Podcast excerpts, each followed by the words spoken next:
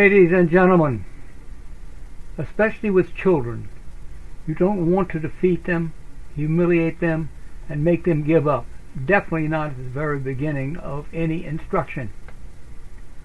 This counterproductive approach is what our education establishment seems to love. There is a grotesque pattern running through new math, reform math, and now Common Core math. The experts make math less fun, less doable, less learnable. Now suppose you are trying to learn something new, but the instruction seems designed so that at some point you will face overwhelming failure. You will be embarrassed, you will be unhappy. How do you respond at the end of the day to this treatment? Very predictably, you will flee this ordeal and never come back. It's not enough for our weird education establishment that you fail at math. You must also give up on math forever. And then these shameless hussies will lecture the country on the need for more and more money for more STEM, having rendered millions of children unable to learn any STEM at all. Millions of American parents know this story. They have had to live through it with their children. Now I'd like you to meet a country comic named Zach Rushing from Alabama. His nephew in elementary school is having trouble with Common Core math he asks his uncle to help and the next day takes the homework to his teacher. Uh-oh. The teacher gives it back with an F, saying, you failed. At this point, the convivial comedian is ready for war. He does not believe the teacher has a right to mess with a student, especially when all the answers are correct. The teacher does not agree with any of these conclusions. Messing with the child's mind is the whole point of the curriculum, I would say.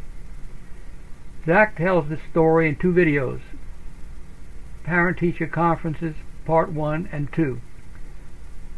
I recommend them to everyone who wants to understand why Common Core is wrong-headed. Let me just mention in closing how the bad boys work. They keep putting garbage into the schools. There may be complaints and resistance, but here's what these bad actors know. They can wait it out. Next year there'll be a new set of kids and parents coming through. Many will still be debating the garbage, but now it's in place. It's part of the woodwork. More and more Americans get used to not understanding much math. So every year performance and grades go lower and lower. You should complain early and often. Thank you. Overview. Let's Fix Education explores seven of my favorite themes. First, this podcast is a meditation on what I call the K-12 crime scene. So many destructive ideas. Understanding them is the key to fixing them. Two, by doing that we will have better schools at less cost.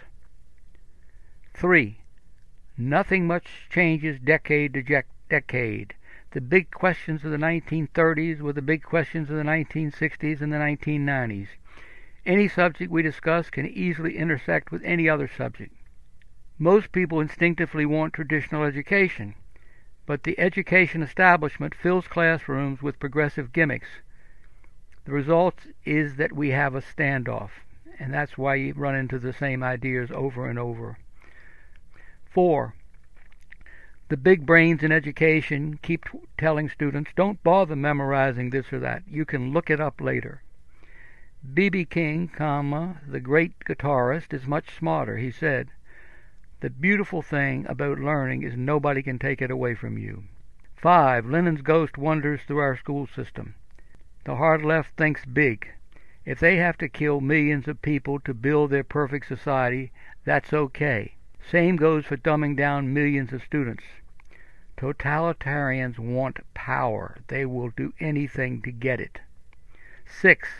If we are going to survive, we have to take each child to his or her limit. As it is, we are creating millions of sub-educated students from K right through college. 7.